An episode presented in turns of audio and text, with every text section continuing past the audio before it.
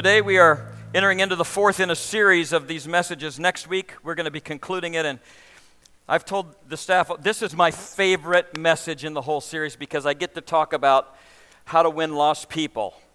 It's about the harvest. Today we're talking about you were created for the harvest in this glorious future series. And last night we had a Lead the Way banquet, and, and so we have been uh, in, in our information meetings, we've been meeting with uh, our board, our pastoral staff, our departmental leaders, people who uh, have been really faithful in different things, and, and those who have influence. And last night, uh, according to 1 Chronicles chapter 29, when David was building the temple, he called for the leaders to come first and to offer their gifts as an example for the people to follow. And so we have followed that biblical instruction, and last night we had our banquet, and uh, last night we had almost $600,000 that were pledged to our new project through the leaders of our church to, to kind of lead the way for what will take place next week when the rest of the congregation joins in that. And I believe the Lord deserves a hand clap for that. that that's a fantastic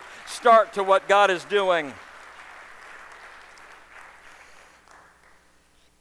I had sent one of these booklets to my dad who lives in Missouri in, in a retirement village there. And he said, I just want you to know that we gathered our small group together, and he says, We're praying through your 14 days of prayer with you. And he says, And now we're listening to all of your messages, and so I have to be careful what I say about my dad. Uh, now that I know that he's listening, uh, love you, Dad, and uh, trust you and your group are having a great day. If you have your Bibles, I'm going to ask that you would turn to Jeremiah chapter 29 11 this has been our theme verse that we have been leading on in this. And as we as we prepare for next week when we come and not only will it be the day that we will be giving our pledges it will be the day where we will be offering our first fruits offering. Uh, many people will be able to give a sizable cash toward your pledge and we are believing that it will be the largest offering our church has ever taken as we launch into what god is leading us into but I'm going to ask that you would take your books, and there's a, a place for you to begin to jot down your notes for this message. And uh, want you to hang on to these. That will be on page 17 of your booklet. But in Jeremiah 29 11, the scripture declares, For I know the plans I have for you, declares the Lord. Plans to prosper you, not to harm you. And then what I'd like you to underline in your thinking this morning plans to give you a hope and a glorious future. Father, as we come before you this morning, we recognize that we are in a very exciting season of our church life, and it has everything to do with you because of the kind of God you are and the Redeemer that you are and what you've done within our lives. And we give you praise and glory and ask that you would now unlock the various chambers of our hearts so that you have access to them to lead us into places of obedience that only you can do. And we ask this in Jesus' name. Amen. Statistics indicate to us that right now, 80% of the churches in America are plateaued or in decline. 3,200 churches in the U.S. die every day. And in fact, we have seen a church in our community on West Genesee Street this year torn down. The population of our world is 7.6 billion people, and it's expected to grow to 9.8 billion by the year 2050 our world is growing at an astronomical rate. Combined with the fact that the gospel proclamation centers are dying. And in a 10 year period, the combined membership of all Protestant denominations in the U.S. declined by almost 5 million members, or 9.5%, while the U.S. population increased by 24 million people. As you begin to go through the statistics, and there are some statistics of our area that you will find, I believe, on, on pages six and seven of your book. Some of the statistics of the area in which we live. We live in a city of a population of almost 656,000 people in the area, the metropolitan area of Syracuse. We see the population of OCC and Syracuse University and Le Moyne and, and the school districts that are represented where, where we are, and we recognize that God has placed us in an influential place for the purpose that His gospel proclamation from Grace Assembly should reach our community. In light of the declining gospel influence, What does God promise of giving the world, and why does He promise of giving the world hope if He doesn't expect that His church would have a message of hope for our world? And what does that look like to us? There's an interesting word, and we use it all the time, and it's this word hope. Every day we use it because it's kind of like some magical word that uh, we hope will live up to its billing, like when we say, I hope you feel better. I hope you have a healthy baby, or I hope you get an A in this class. I hope he or she likes me. I hope to make a difference in our world. I hope their marriage makes it. I hope we get a raise. I hope our nation can finally get rid of all of the commercials after Tuesday. Just throwing that out there. So, what is hope? What is it based on? I believe that this gives us a little bit of a biblical text of, of what hope looks like, and I'd like this to be put on the screen. Hope is a vision for a better days that changes us in the present. Hope is a vision for better days that changes us in the present. Hope leads us to a place where we, we believe that something is ahead, that something's around a corner, it's in sight and it's good, but that good future, future isn't just an abstract thing. It begins to require something of us. If we hope that we're going to get an A in our class, what it requires of us is for us to change our study habits so that we can prepare to get an A. If we hope that perhaps we'll get a raise where we work, what it requires of us is a change that means that we will put forth a work ethic that will deserve the raise that we hope for. Or we see in the glorious future of Grace Assembly, what it means is that I hope that our church will be able to see our goals raised and that we'll be able to see this accomplished. But what it means is that I will participate in full obedience to what God is leading me and my family to. The first thing that I would like you to jot down as the first point this morning is this hope changes us in the present. Hope changes us in the present. Hope for us is about a promise and a person all of us understand that it requires, when we hope for something, that it requires an investment of our energies to get there. Once you start down the path of hope, there is no turning back. How many of you know hope is contagious? How many of you like to have hopeful friends? You know, there's something about being around people that are, that are constantly bright in their outlook and, and constantly in filling us with the joys of what can be. We like to be around those. And, but once you start being a hopeful per- person, it will ruin your life. Because once you start hoping, you become vulnerable. Once you start hoping, your heart starts to burst with longing because now you have something you want. Now, I'm recognizing that we're just a few weeks away from Christmas, and already I'm hearing Christmas music. The stores are changing. You're walking through the store with your kids, and they are hoping that you are noticing. Their hearts are bursting with longing. Hope will turn your life upside down. We are experiencing that as a church. I love listening to the conversations that are taking place all around here because people have recognized that while we love what we've got, there is a hope for our future that is building a joy of expectancy within us, and we are praying and seeking God on how He is going to provide for such a huge step of faith. But we know that He's leading and He will provide. Hope is good. Hope sets your heart pounding with wild enthusiasm. Hope opens up your life to more joy and delight and adventure than you ever thought was possible. And hope also leads us to a place of the ache of longing to see our hope fulfilled. I am, now that I have begun to see the plans come together for what our new church looks for, I, I have to admit to you, I can't wait to get there. There's a longing in my heart that wants to see this come to fruition. But the one who has promised us this hope is faithful and true. But he does tell us that we need to prepare for it. So here's what I want you to understand today. For the follower of Jesus, hope always depends on the reliability of the one making the promises. I'd like you to jot that down. Hope always depends on the reliability of the one making the promises. You and I know that we've had people promise us different things in our life, and because of their lack of reliability, we knew that that promise probably is never going to come to pass. How many of you know that when God promises something, we know for a fact that He's reliable, that He will provide what He is promising?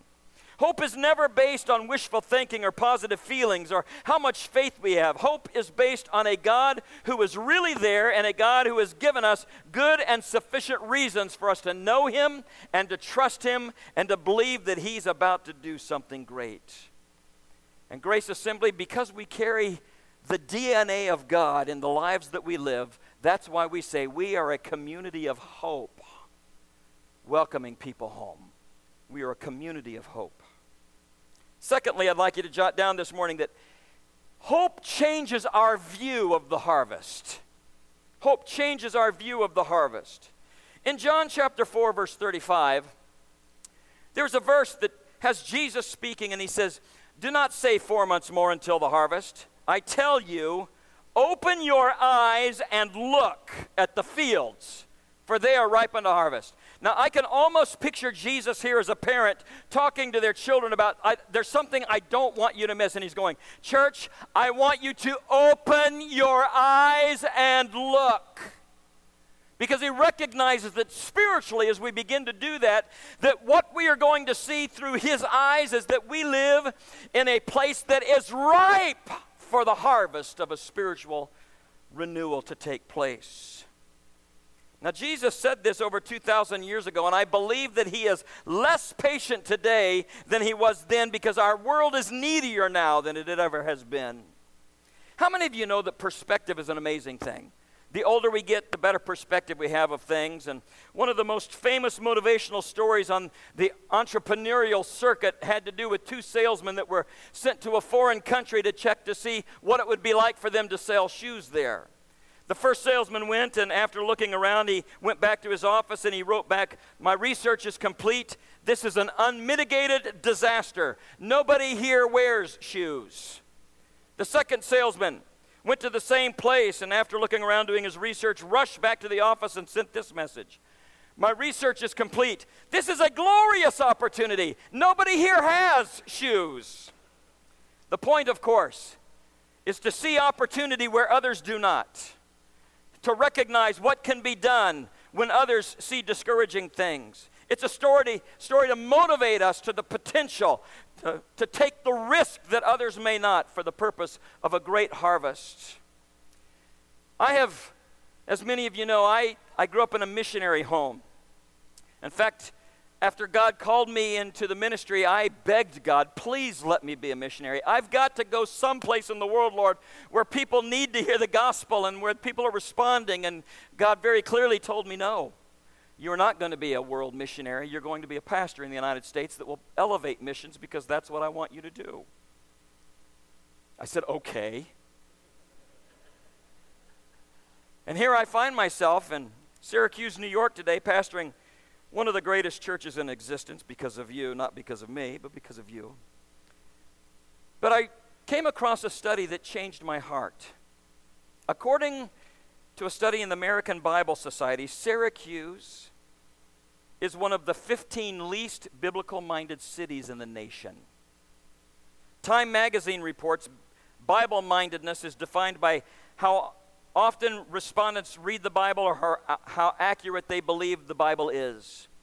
The data is based on telephone and online interviews from a random sampling of people all over. And in fact, the, of, of the bottom 15, what they call the, the least biblical knowledge or the least holy cities in America, four of them are in New York and Albany at 99, Buffalo at 95, New York City at 89, and Syracuse at 86. And suddenly I begin to recognize God is letting me be a missionary. I get to be a missionary to Syracuse, one of the darkest cities, literally and figuratively and spiritually in the world. Thank you, Jesus. He answered my prayer. And in the middle of this, God plants Grace Assembly and says, You are to be the dispenser of hope in darkness. And the opportunity is enormous. It tells us in Romans chapter 2, verse 20, that where sin increased, grace increased even more. In other words, the higher you are on the list of non biblical minded people, the greater the opportunity for the light of the gospel to break through and transform everything. God recognizes that we've been planted here for a reason because the city needs to know that there is a place that will proclaim Jesus who can touch their needs and meet them in their challenges and lift their concerns and help them to sense that there's more to life than just existing. Romans chapter 10, verses 13 and 14 states, Everyone who calls on the name of the Lord will be saved. How then can they call on one they have not believed in? And how can they believe in the one whom they have not heard? And how can they hear without somebody preaching to them? This verse challenges us to understand the hope of Jesus that is undelivered is not hope at all. In other words, the gospel is only good news if it gets there in time. We are building a facility so that people in Syracuse will not be locked out of the opportunity to come to know the grace of God, the opportunity that we enjoy on a daily basis. There are places around the world that have a keen sense of, of knowing that opportunity is limited and they want to take advantage of it.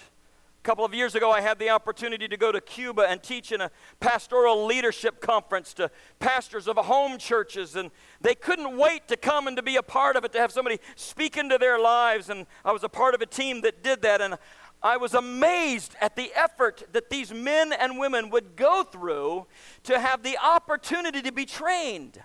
Many of them rode in the back of a truck, I believe I have a picture here, for hours and hours to get to Holguin so that they could come and be a part of what was going on. And I can't imagine how uncomfortable it is to be loaded in the back of something you would put livestock in just to have a ride to get to a training facility. The building was completely full every day. There were no seats available in the place at all. And by the way, they don't have air conditioning there. And people really don't care. They squeeze next to one another because they so love the presence of God and the presence of God people. In fact, when they ran out of seats, there were others that would literally sit right next to the platform. And, and, and, and uh, when they wanted to write notes, they moved over to the platform and began to use that as a table to write on. At every window during these places. There were people that were looking in and listening, pastors that couldn't get in that would sit out there. Many of them would sit down on the, on the ground next to the windows just to take notes of what was being taught. And, and we begin to recognize that because they all wanted to be more effective in their ministries to their communities. And the reason that they came, they would often say, is because they knew that Jesus was the only hope and that hope must be delivered at all costs. In our culture, Americans won't come to church if there's not a parking place. In our culture, if it's not too comfortable, then people are not going to stay. But our mission that God has given to us is that we reach the harvest field here. There's a book that's titled The Gospel with a House Key. Some of you may have heard of this book.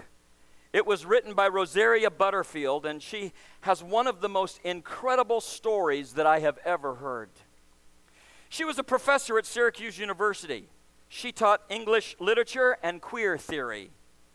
She was a committed lesbian in what she describes as being in a committed relationship, and she was a self described cultural war- warrior for radical feminism. She wrote an article that is still being used today as it relates to people trying to understand the lifestyle of those who are homosexuals. Some of you may remember back in June of 1996 when Promise Keepers came to Syracuse.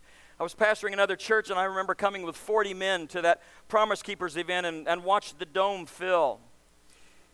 Rosaria thought at the time when she was teaching at Syracuse that this represented the worst of humanity coming into Syracuse and certainly coming into her campus. She thought, what worse could it be than having Bible believing, male chauvinist, Christ following men come and try to change the culture of her campus and her city? So she wrote a scathing letter to the editor in the newspaper about all the probable damage that was going to be done by these Christian Bible believing men and what they would do to her cause. She had no idea the reaction that she was going to get. mail literally flooded into her office. And as she opened each piece of mail, she would read it and she recognized that there were those that were writing to her and they were saying, Rosaria, we are so thankful for you. Thank you for standing up against what's coming. Thank you for speaking what we all feel. And we just want you to know we're so thankful for your courage. We love you. And she said, I begin to recognize that there were a lot of people that loved what I wrote. So I put those back in the envelope and I laid them in the they love me pile. She goes, There was another group of letters as well. Surrounded with people that told me that I was the worst of the worst indicated that they hated me, hated my lifestyle, hated everything I stood for, and that I should just shut up and leave. She says I would read those and then I would fold them back up and I would put them in the they hate me pile. She said, but I got one letter and I didn't know what to do with it. I opened it and I read it, and it was written by a guy by the name of Kent Smith, who was the pastor of a small church here in Syracuse. And she said, It was obvious when I was reading this letter that he did not agree with my lifestyle at all.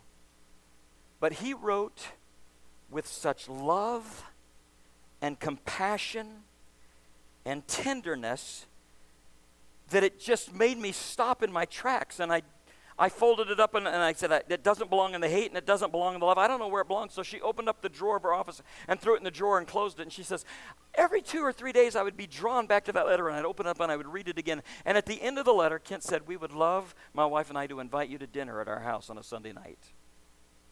She went to one of her friends and said, What, what should I do with this? And her friend said, Are you kidding me? This is a wonderful opportunity for you to go in and observe the enemy in their natural surroundings. Then you can use your personal interaction with these weirdos as fodder for your next article. She's going, That's a great idea. And so she called the Smith family and said, I would love to come to dinner at your house next Sunday night. She says, I went and didn't take me long to recognize I, I could like these people. They treated me with compassion, respect, honesty, kindness and great generosity. In fact, she goes, At the end of the first Sunday night when I left, they hadn't said a word to me about the Bible and they didn't tell me anything about being invited to their church. They just wanted to ask me questions about who I was and took a real interest in me. She said, To make a long story short, when I left that night, they said, Hey, if you'd like to come back next Sunday night, you can have dinner with us again. And she said, I did. And she says, In fact, for the next two years, I spent just about every Sunday night having a meal with them.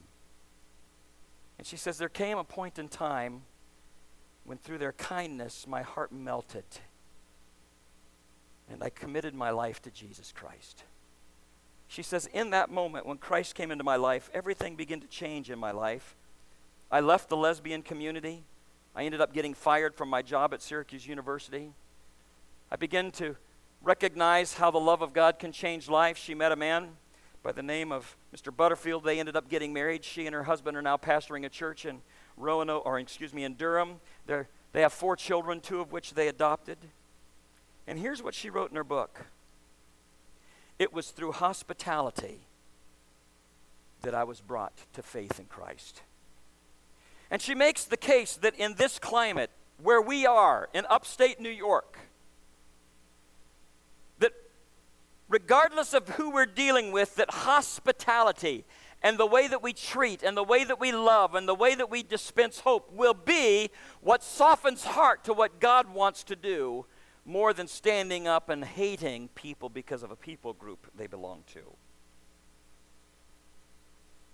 My prayer is that we can come to realize that the harvest is so important to our God and to us that we would recognize that we must be about the purpose of making strangers into neighbors and neighbors into friends. Grace Assembly, we are a community of hope, welcoming people home. We are pursuing every heart. It's our vision statement pursuing every heart, not just the easy ones, but every heart for Jesus locally to globally. You see, the gospel is supposed to come with a house key. We welcome people home to Grace Assembly. We call this a gathering place of believers. We call this a place where people come in and they say, I feel like I'm home when I enter in. I believe that that feeling should be extended to people regardless of whether Jesus is their Savior yet or not. So gracious are we with the way Christ has redeemed us that we are that gracious with others and let Christ's love melt their heart. He's the one that forgives from sin, He's the one that changes lives. But we open or close a door by the way that we treat people and the connections that we made. Rosaria went on to say this So many live and teach their children that every stranger is dangerous. But the real danger is not what some stranger may introduce to you or your family, but the sin that will grow in you and your kid's heart when they leave a sheltered, self centered life.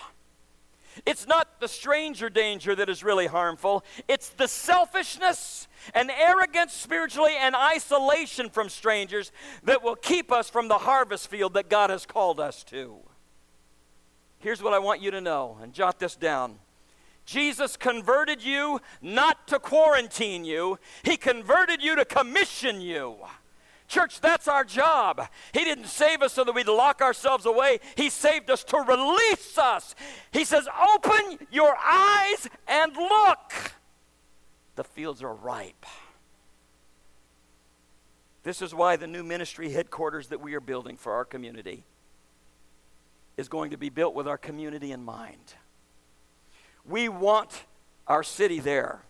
We will invite them there. We will serve them there. We will love them there. We will welcome them home there. We will have conversations with them there. We will get to know them there, and we will lead them to the hope of Jesus Christ there because that's who God has called us to. And the essence of following Jesus is pouring yourself out for the hope of others as He has poured Himself out for us. Here's what I know, and you can jot this down Loving people will never empty the heart, and giving to the Lord's work will never empty the purse. The leadership of this church believes in you. If we didn't have faith that God was going to do something marvelous through us, we would not have opened our eyes to the field and we would have waited until all the circumstances were perfect. We would have waited until we had raised all the money before we acted. But while we would have done that, thousands of people in Syracuse would have died and gone to a Christless eternity while we waited for the right circumstances. But our guiding vision statement says we will pursue every heart with the love of Jesus, locally to globally.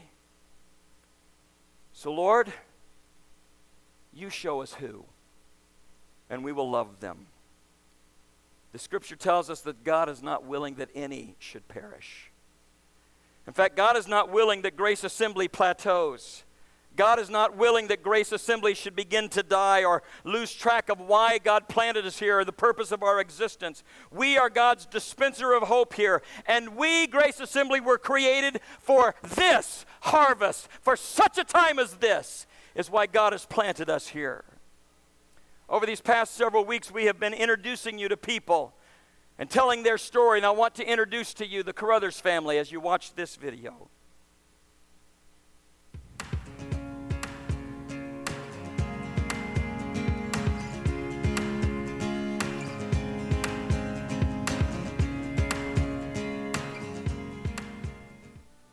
I'm Carrie Carruthers, and uh, this is my husband Tracy. We have two children, Adeline, age 10, and Jasper, age six and a half.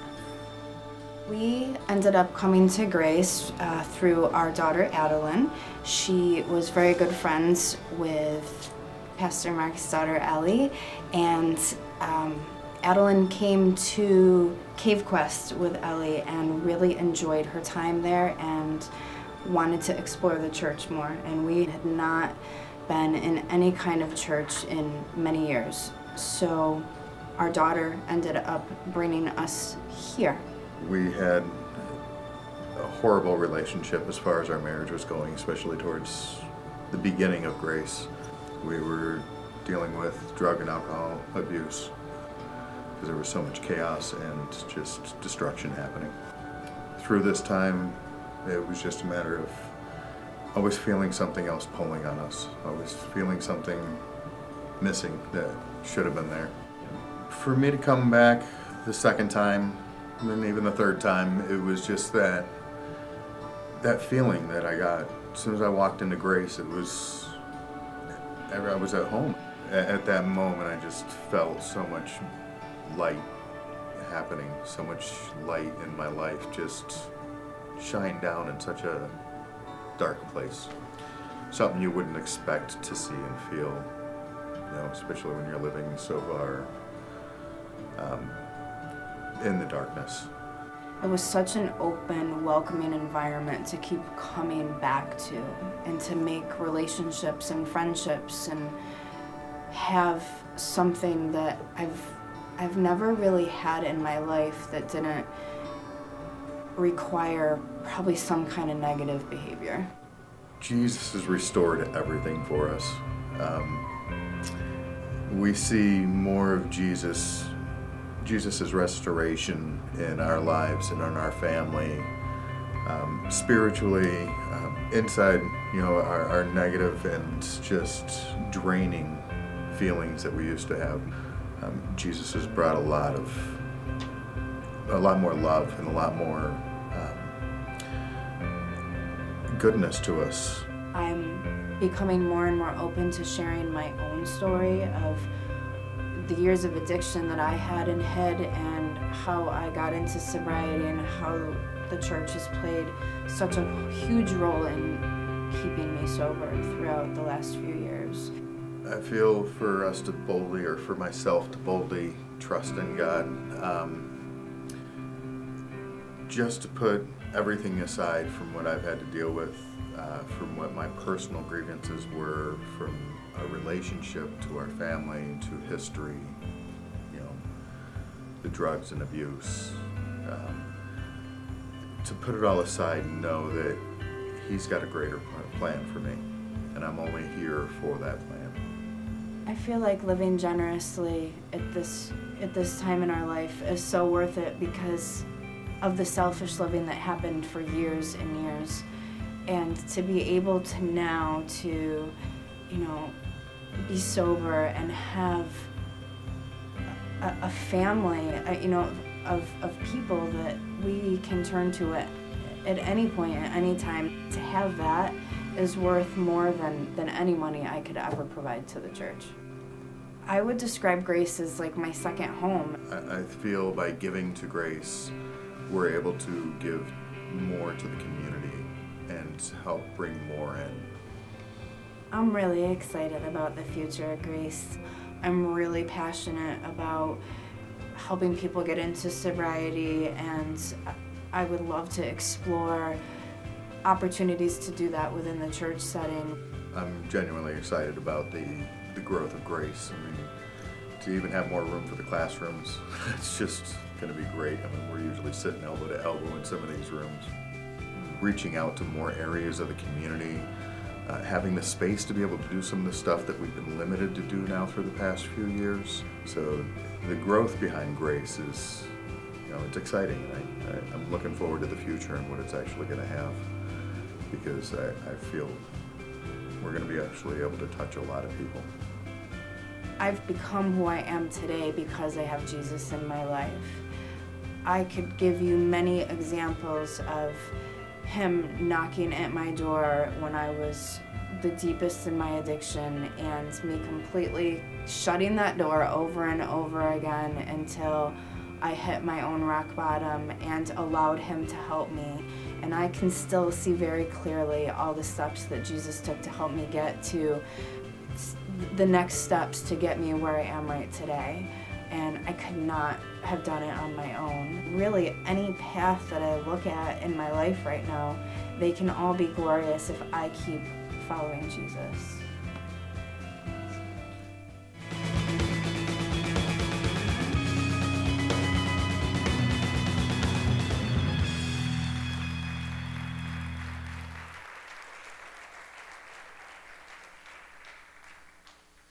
Can I just say that from the first time they were here, they sat on the front row. how, how awesome that was for me to turn and see somebody sitting next to me on the front row. And they, I love that you guys were so open with your story. But does that not tell us what God can do? And don't you love it that their daughter brought them to church? If you get the kids, you're going to get the parents. That's why we love children's ministry here. Thirdly, if you'd write down in your notes this morning, you are somebody's hope. Who's your one? You are somebody's hope. Who's your one? We live in a day where, for your testimony to have power, it needs to be in relationship.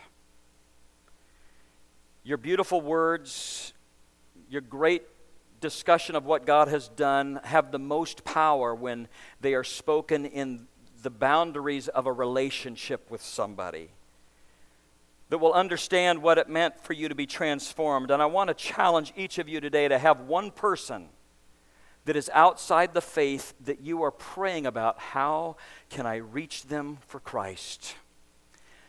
We're calling this Who's Your One? Who's Your One?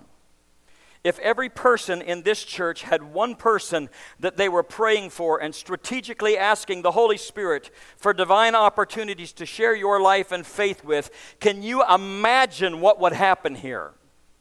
If you will seek and pray every day to build a relationship with somebody and to bring them to Christ and be intentional with them about bringing them into your life and into your home and then bringing them in fellowship into Grace Assembly of God, as you begin to commit to that, and attempt to have people in your homes even once a month, just the very practical thing. Let me challenge you to do it and watch what God will do with your testimony in combination with relationship. If we can do this, imagine the difference it will make in our church and ultimately our community that is one of the darkest in America. The Lord says the fields are white, the laborers are few, and God is not willing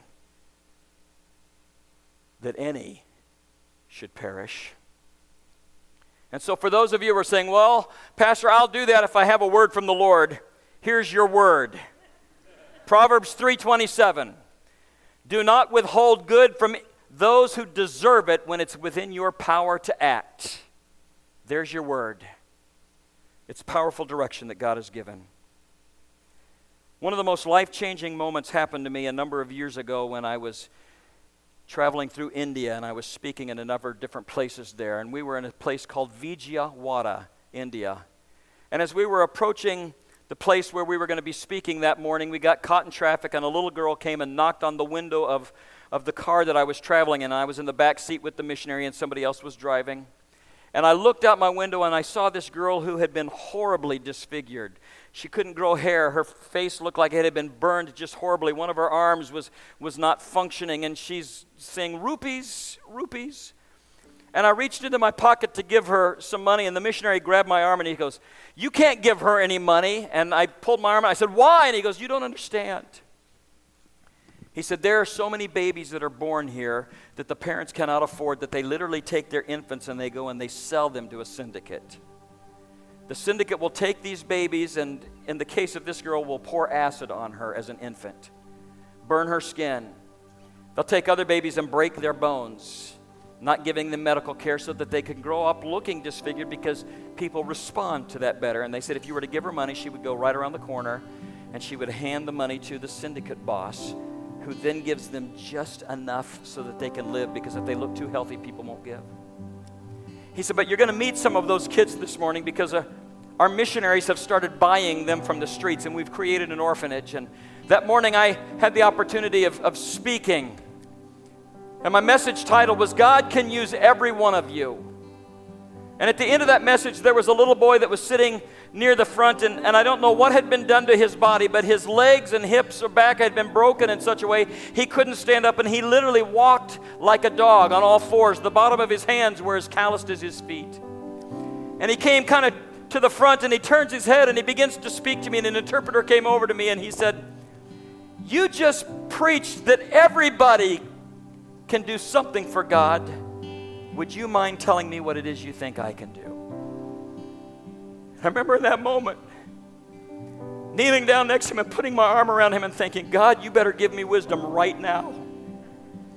And as I prayed for him and asked that God would reveal to him what it was he was created for, at the end of that prayer, he went back and joined the van with the other kids, and they went back. And that evening, as we gathered back, he came wandering in about midway through the song service part of the service, and they came wandering, and there was a couple of boys that were connected to him, and they sat down. And I wasn't the speaker that evening; somebody else was. But at the end of the service, he came running to me like a just like a puppy, and he, he was so excited to talk, and I had to grab somebody to bring an interpreter over. And here's what he said. He said, I went back to the orphanage this afternoon, and as I was sitting on my mat in the corner, the missionaries had bought two boys today. Both of them had had their eyes literally plucked out of their heads. They were blind. They brought them in and they set them on mats and, and told them everything's going to be okay. And he said, I looked at them and they're shivering with fear. And he said, I wandered over and I began to speak to them. And I told them, listen, tonight we get to go to church. And he said, I recognize something. He goes, I will never be able to stand up and walk like you do. And he says, but I was the right height for those boys to grab my belt. He said, I got to be, as he described it to me, I got to be a seeing eye dog tonight. As one of them grabbed my belt and the other the other, and he said, I led them to the house of the Lord, and tonight they gave their heart to the Lord because they heard the gospel for the very first time. He says, I know what I can do. I know what I can do. And I've never been able to get that out of my mind of what it will be like to stand next to that boy when the rewards are passed out in heaven. Someone who had none of the advantages that we have, none of the comforts that we have. But he saw the value of who's my one. And I'll do whatever it takes to get them into a place where they can hear the gospel message of Jesus Christ. There is on your seat a little tag that I would like you to take right now. Because here's what I'm asking you for. We need to be constantly reminded that our new church, it's not about a building, it's about people. It's about people. And I believe that right now God is already laying upon your heart the name of one that you said, I will be committed to developing a relationship with this person for the specific purpose of loving them with the love of Jesus and seeing them come to Christ and bringing them to Grace Assembly with me so they can be part of this family. And then at the end, when you have filled that out, and I know some of you did it right away because I had to keep you from putting them on the board during the greeting time. We're going to end our service this morning by having you bring those up and putting them on a peg here because we're going to be praying for those people this week. They don't even know yet that they've been targeted with the grace of God. They don't even know that God is going to get them with His grace because we're going to love them into the kingdom.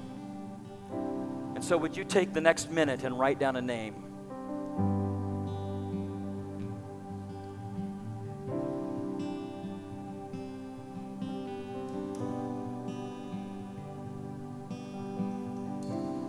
If nobody is sitting next to you and there's an extra card, you can take two.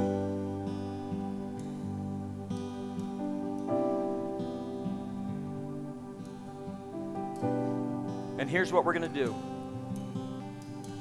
I'm going to ask you to stand with me this morning, and our worship team is going to begin to sing. And the moment they do, I'm going to ask you, wherever you are, just to come and, and put it on a peg.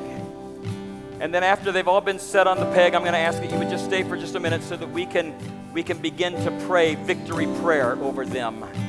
And that's the way that we're going to conclude today. If you're here this morning and you don't know Jesus as your Savior, but you would like to, we're going to have people that will be standing over here on this side that will be willing to pray with you. We don't ever want there to be an opportunity for somebody who may be here today with things going on in your life and you just need somebody to pray with you. We're going to have people available to do that. So, our altar workers, after you put your name up there, if you'd be available to pray over here.